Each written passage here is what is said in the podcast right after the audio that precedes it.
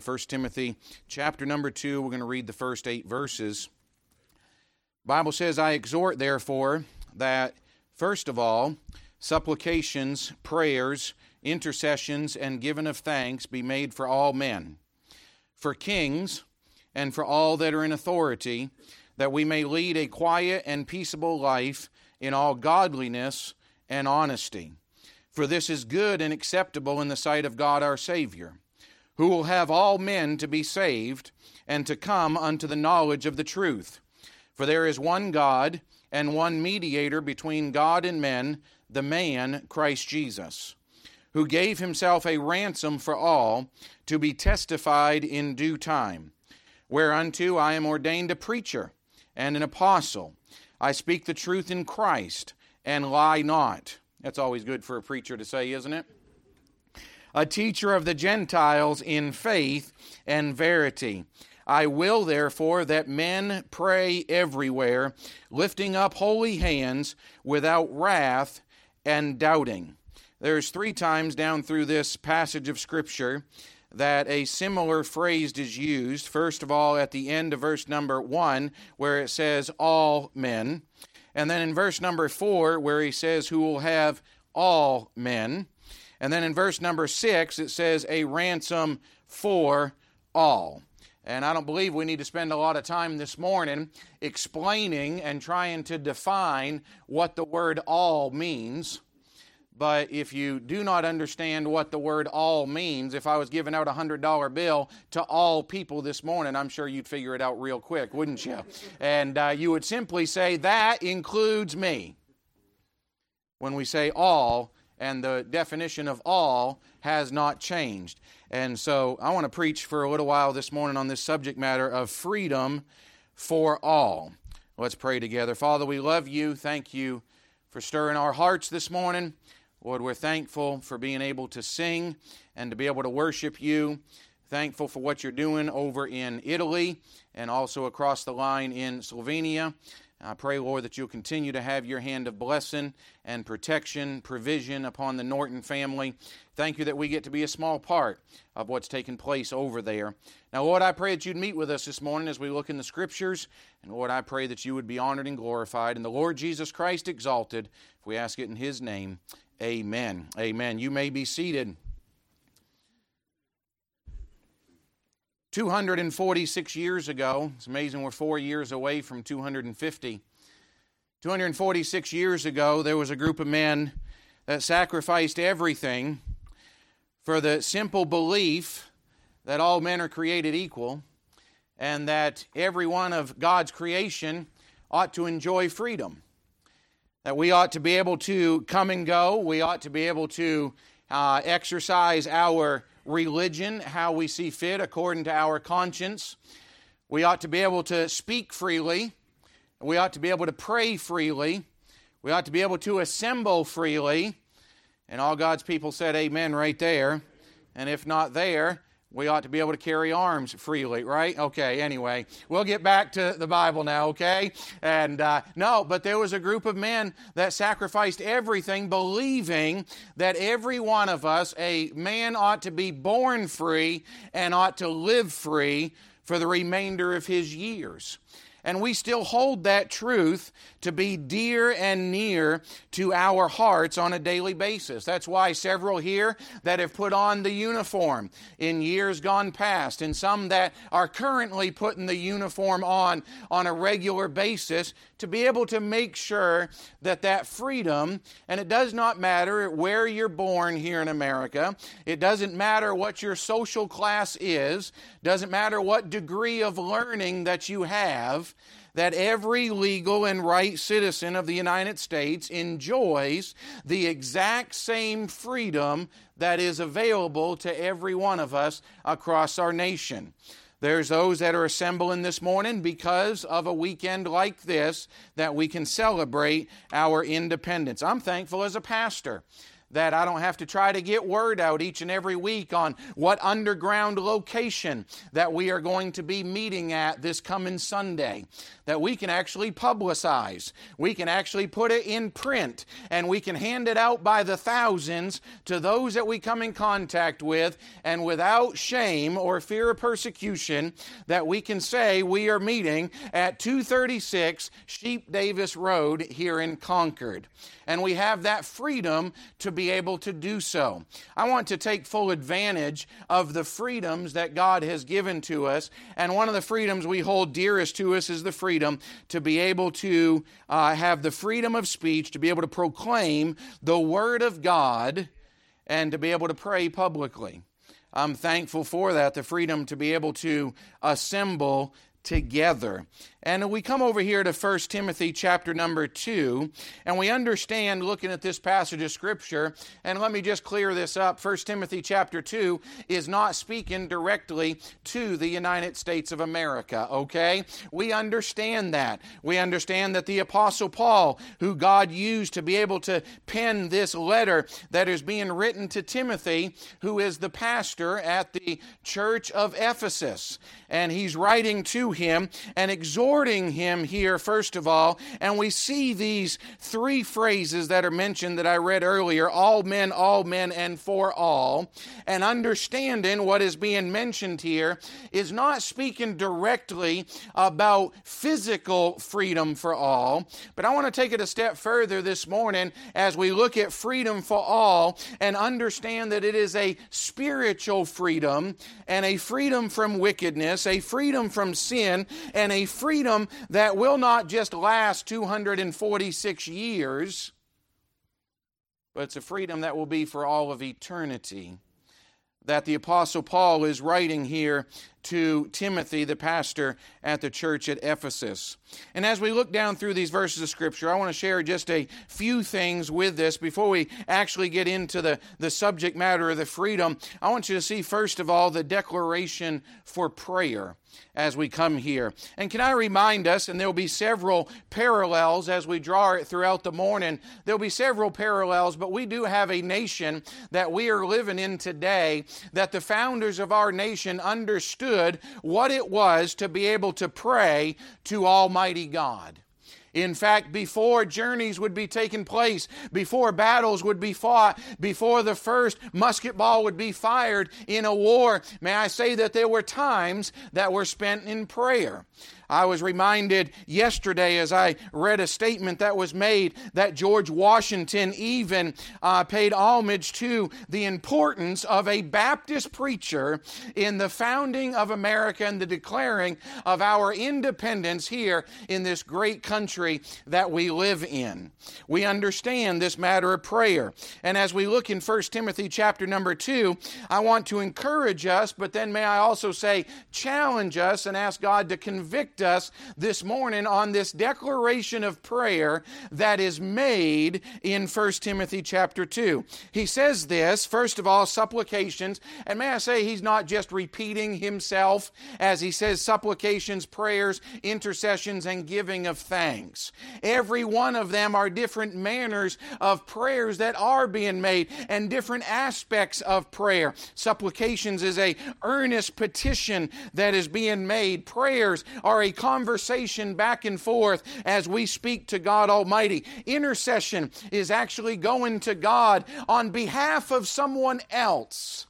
And we'll see that what needs to be done in the next couple verses. And then the giving of thanks. And this giving of thanks is not just for what we're about to eat or for having beautiful weather or for the safety to be able to gather together. But these supplications, prayers, intercessions, and giving of thanks, first of all, it says, be made for all men.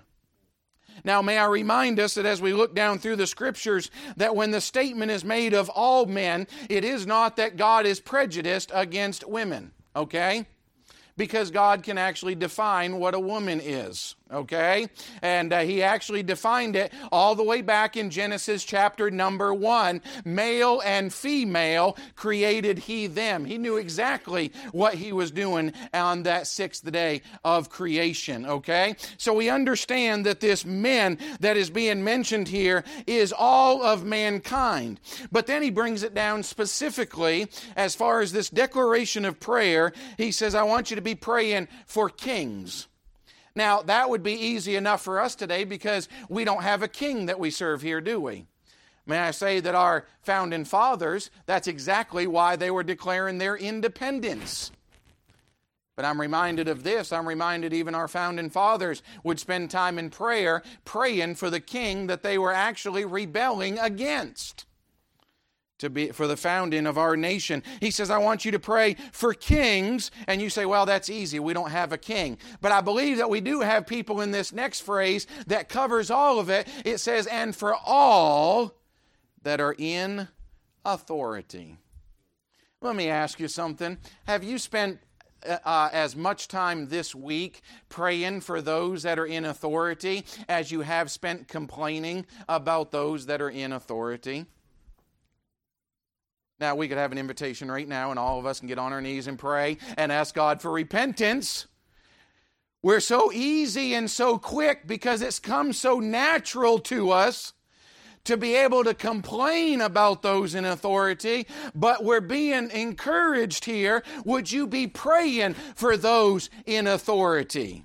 We see a declaration of prayer. You said, I thought that it was uh, freedom for all as we're looking at this subject matter. It is. But there's nothing more relevant in freedom than the freedom to be able to pray.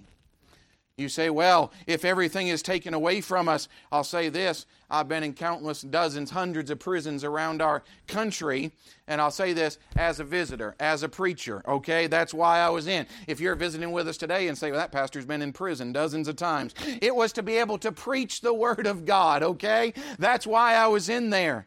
I found out this. You, there may be a lot of countries and a lot of places that have freedoms taken away. But can I remind us that the ability to be able to pray can never be taken away? You say, well, they won't let me vocalize it. You don't have to say words out loud to be able to commune with Almighty God in heaven. It's amazing in Acts chapter number 16 when you get over there and Paul and Silas are in prison. The Bible says, and at midnight they prayed and sang. Now, I've, I've heard it, it's nothing strange whatsoever to be praying in prison at midnight. There's a lot of them that they'll turn their head to the wall and they're praying, saying, Dear God, please get me out of this. But I'll say it's something a little bit different to be singing in prison at midnight. But I've never seen razor wire. I've, ne- I've never seen walls so thick, razor wire so sharp that, listen, that prayers can't be offered up to God. You talk about freedom. That's one thing that can never be taken away from us. And this declaration of praying, and you say, Pastor, what do you mean? Well, I'll put it to you this way I've prayed for President Biden. I've prayed for Vice President Harris. I prayed for President Trump and for Vice President Pence. You say, I'm wondering where you stand. I mentioned all four this morning just to get you confused a little bit.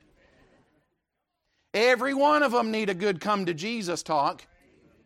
Every one of them need a face to face encounter with the Lord Jesus Christ and a good dose of the gospel of the Lord. And I'm saying, listen, we have a responsibility. We have the freedom to be able to pray today and a declaration of prayer. He closes out these verses that we read, not just in the first couple verses, but look down in verse number eight. He says, I will therefore that men pray everywhere, lifting up holy hands without wrath and doubting. Can I ask you something? When's the last time you prayed for them? We have the freedom here in America to be able to pray for them. You say, why should we do that? The Bible says back in verse number two that we may lead a quiet and peaceable life in all godliness and honesty. You say, I need to pray for them that I can lead a quiet and peaceable life. I've found out this. I've prayed for elected leaders for years, and it may not have changed them, but you know what it did? It sure changed me. And I thought, listen, it's not just elected leaders, but let me ask you, young people, when's the last time you prayed for your parents? Oh, they're just wicked. They're just horrible. You don't know my parents. Well, start praying for them. Well, then you'll start finding out that it may not be the parents, it may be you. And I've found out a lot of times that prayer doesn't maybe change that other person, but God sure did change my heart through praying for them. There's some that God's put on my heart, especially, and I've made mention of this over the past several months. That listen, it's not to change one of those people because I know it's going to take a miracle of God. But you know what God's done through it? Boy, He sure changed me through it. Why do you think the Bible says we're supposed to pray for them that, that persecute us and despitefully use us? Why do you think the Bible says we're supposed to love our enemies? We're supposed to do good unto them. It may not change them, but it's sure going to make a difference in our lives. This declaration of prayer, we have the freedom to be able to pray. And the emphasis that is placed here in this passage of Scripture, remembering for kings and for all that are in authority. And yes, I do believe it's right that we can pray to lead a quiet and peaceable life. Now, I want to move on, and you'll see what a difference this makes. I want you to see, second of all, this declaration of prayer, but then, second of all, the delight of the Savior. You say, well, the delight, yes. Do you understand that God is speaking in the first two verses about us praying for kings and for those that are in authority? That's what the context is. And in verse number three, it says, For this is good and acceptable in the sight of God our Savior. Do you know that God is pleased when we're praying for other people? God is pleased. Listen, I, I know there is rebellion across our nation. There are laws that are in place that are anti God, they are anti Bible. And I, I'm going to remind you, I'm a Christian that holds to this Bible long before I'm an American that stands for anything. Now, I'm thankful right now that two of them can go together. But I'm going to stand with this Bible and stand for the principles of the Word of God. And where our nation, as wonderful as it is, heirs from the Word of God and heirs from God, listen, I'm not going that direction. I'm staying right here, but I still need to be praying for them. I believe it pleases God. It is good and acceptable when God hears His children praying for those that are in authority over them. The Bible says it's good and acceptable. I believe it delights our Savior. You say, why does that delight? Because I believe the purpose behind all of this, and I want you to see this, and here's where I want to spend a little bit of time this morning. Yes, we have this declaration of prayer, and yes, this delights our Savior, but what's the purpose of all of it? We see the Lord's desire for salvation. Do you understand why God wants us to pray for those in authority? Yes, that we may lead a good and peaceable life. This is good and acceptable in the sight of God. And the Bible says here in verse number four, who will have all men to be saved and to come unto the knowledge of the truth. You say, what's the purpose behind all of that? Can I say it was even God's desire for an Adolf Hitler to be saved? You say, well, Pastor, I don't know about all that. You understand that it was God's desire for a Lenin or a Stalin to be saved?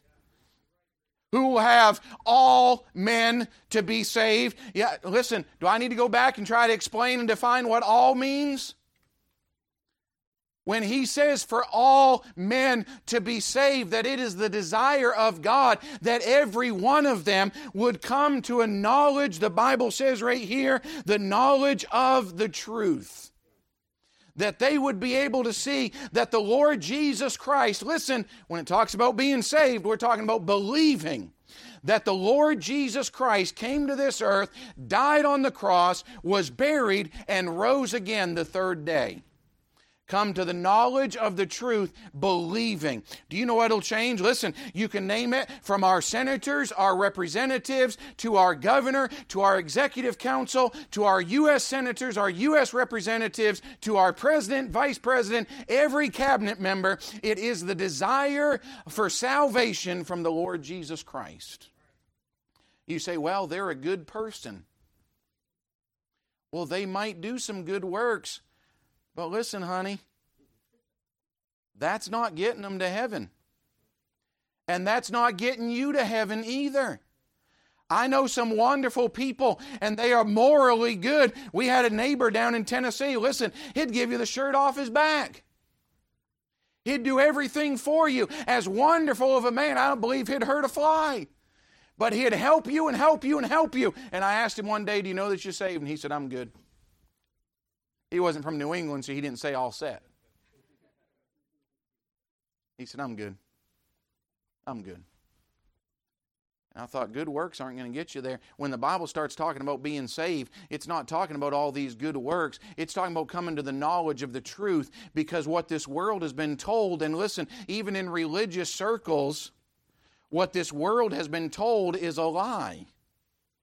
You say, what do you mean? Well, they've been told that your church membership is going to get you there. They've been told that your baptism is going to get you there. Been told that your good works, try to get as many as you possibly can, and it'll get you there. What God is desiring is that all men would come to the knowledge of the truth that it is only through the Lord Jesus Christ. And when we say freedom for all, listen, we're not just talking about the freedom of assembly and the freedom of speech and go ahead and name them down through there. I'm talking about spiritual freedom for all of eternity of what the Lord Jesus Christ is able to do for us. Listen, the desire for salvation. I explained these verses. I was preaching in prison yesterday afternoon up here at the women's prison. I took them over here and shared these verses with them in John chapter number 3.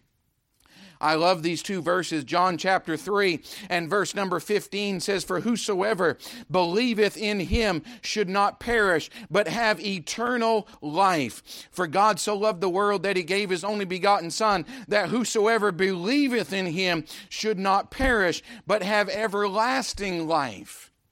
And each of those two verses, there's that phrase there that says, For whosoever. That's another way of saying, listen, there's a God in heaven that desires all men to be saved. All men to come to the knowledge of the truth, the desire of God. Now, listen, we sit back and, and uh, we have our desires. There's not a one of us that we couldn't sit around today and say, you know, this is what I desire for America. If I desire to be on the straight and narrow, I don't know about you, but my heart was grieved when you had a hundred year old veteran that was recorded this week, and he's sitting there weeping. He had his full uniform on and all the medals on his chest here and all his all his badges that were there and uh, he started weeping he said this is not the america that i fought for now, listen, we can sit around and we can say, This is what I desire for America. This is what I desire for our leaders. And listen, my grocery list is probably longer than yours. But right at the top of our list, it ought to be the same desire that God has that all men be saved. That all men be saved. Can I say the greatest message that we can take to anyone that we come in contact with is not let freedom ring, but yet that Jesus saves whosoever will come to him.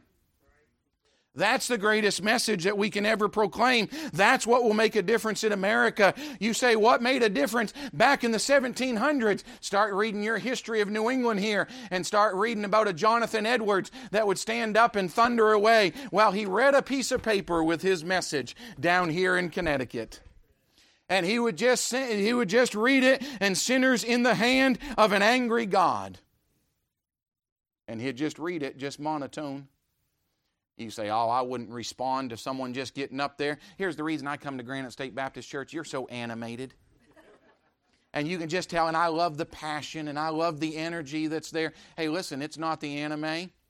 It's not the energy, it's not the passion, it's the Word of God that's going to make a difference and he got up and started reading. But what they did not know is that for the three days previous, he had locked himself in his bedroom and began praying, and people would walk by and they would hear the statement, God, give me New England or I die. God, give me New England and he knew that the message that needed to be proclaimed listen go ask a jonathan edwards ask a george whitefield Ask a Charles Spurgeon, ask a Finney, ask a D.L. Moody right across the line here in Massachusetts as thousands would come day after day after day and walk up that hill and just be able to hear the preacher, be able to stand up and proclaim the Word of God. I've walked in his house over there in Northfield, Massachusetts. I didn't get to go upstairs into the bedroom, but there was a balcony just outside of D.L. Moody's bedroom, and the people gathered there. He was getting ready to slip out into eternity. And they were out there and just calling one more time, one more time, one more time. And D.L. Moody would get up from his deathbed and step out there onto that balcony and he would proclaim the Word of God. I believe it was at that time he put a candle out there and he said, I'll preach till the candle goes out. And he preached till the candle went out. He walked in, laid down on his deathbed, and passed away just a few hours later. Can I say this? It wasn't the message of we've got the greatest nation on the face of the earth, but it was a message that there's a God in heaven and he desires all men to be saved. And that all means all. And I want you to see this verses 5 and 6. I want you to see today we're talking about freedom for all, and I want you to see the deliverance of sinners. The deliverance of sinners. The Bible says in verse number 5 For there is one God and one mediator between God and men, the man Christ Jesus. And look at this, who gave himself a ransom. There's our phrase again for all. A ransom for all to be testified in due time. May I remind us of this? It is due time right now. And I'm testifying of a Savior that came, and the Bible uses the word ransom. Do you understand? A ransom is only paid to be able to buy something back. And that's what the Lord Jesus Christ was. Listen, He didn't come down and say, okay, Dana Lowe, you're worth a million dollars, and that's what I'll give for you. He didn't come and say, Brother Chamberlain, you're worth $2 million. You're a little bit older and you served in the military. Might be worth more than a Dana. I don't know. You're worth $2 million. He didn't come down here writing checks like that for a ransom. May I say this? The closest thing we have to it today is a U.S. soldier, man or woman, that would say, I'll give my life for your freedom. And freedom for all. Listen, there's not soldiers, not servicemen and women going around this world right now from the United States of America that are saying, I'm only going to fight for a certain class of people. No, they, they fight for all of us, they protect all of us. And I say, when the Lord Jesus Christ came down, He didn't say, I'm just providing a ransom for everybody that can afford it. He didn't say, I'm just providing a ransom for those that were born on the right side of the tracks. I'm not providing a ransom for those of the higher class of society. He said, No. He said, I'm coming down. I'm giving myself as a ransom for all. Here's why we need it is because every one of us have this problem called sin. Because the Bible says, and whether, whether you believe it or not, the Bible says, for all, there's our word again, for all have sinned and come short of the glory of God. Every one of us have. You say, well, Pastor, I haven't. Well, the, the Ten Commandments say, thou shalt not bear false witness. You ever told something that's not true? Guilty. We're all guilty, aren't we? Every hand in here could go up. How many, how many of the Ten Commandments do you need to break to realize that you're a sinner? You see, we all have a sin problem. And we're all bound and in bondage to that sin for all of eternity. In fact, we're so bound to it, the Bible says in Romans that the wages of sin, our payment for sin, our retribution for sin, are the wages of sin, guess what? Is death. We are all going to die, and death is separation, but the gift of God is eternal life through Jesus Christ our Lord. Why aren't you thankful for that? He didn't say, hey, if you have a certain IQ, then you can accept this. He didn't say if you're born into the right family that you can accept this. He said, no. He said, I want you to be praying for all men because I want all men to be saved. See the connection between the two? Pray for all men because God desires for all men to be saved. Let me ask you this. I'm not asking if you're a U.S. citizen today and enjoying the freedoms of America. But I will ask if you're a born again Christian today and enjoying the freedom of Christ. Do you know that you're saved? Do you know that you're a child of God? Or maybe you're still chained in the bondage of sin. And sin has control of your life, you've never trusted Christ as your Savior, and if I were to ask you if you were to die today, would you spend eternity with the Lord Jesus Christ? You might be able to say, well, maybe 90%. Well, maybe 75%, or maybe you might even say 98%. Can I say this? We know according to the Bible that we can know 100%. Not a doubt, because it's the desire of God for all men to be saved. You say, why are you preaching this? Well, I'm not the Apostle Paul, but it kind of spoke to my heart when he said, Whereunto I am ordained a preacher. He's an ordained preacher to the gospel of the Lord Jesus Christ. And I said, So am I. We're going to preach it this morning. Freedom for all. You say, Well, Pastor, I've, I've done too much. I, I, I don't believe God can forgive me. Well, if you're still breathing, there's still hope. As one man said in the past couple weeks, he looked back at me, he said, But, Pastor, I have a past. I said, Guess what? We all do. We all have a past before Jesus saves us. But you know what Jesus is able to do with that past? Boy, he's able to wash it as white as snow. And he's able to wipe the slate clean and start fresh and new as a child of God. And you say, Well, that's what I need. Well, then, wonderful. You're in the right place tonight. But then, for those of us that are saved, I know I'm a child of God. I believe the Bible. I believe what the Bible says about Jesus. Let me ask you this this declaration of prayer. Have you done more complaining than you done praying? Well, I've got the freedom to complain. You're right but we have a mandate to pray. Well, I just don't like the direction it's going. Well, neither do I, just being honest with you. But I got a mandate to pray. I wonder if we've exercised our freedom of prayer for our nation and for all that are in authority. Or maybe you're here today and you need to be made free from sin. Can I tell you, Jesus can do that for you too?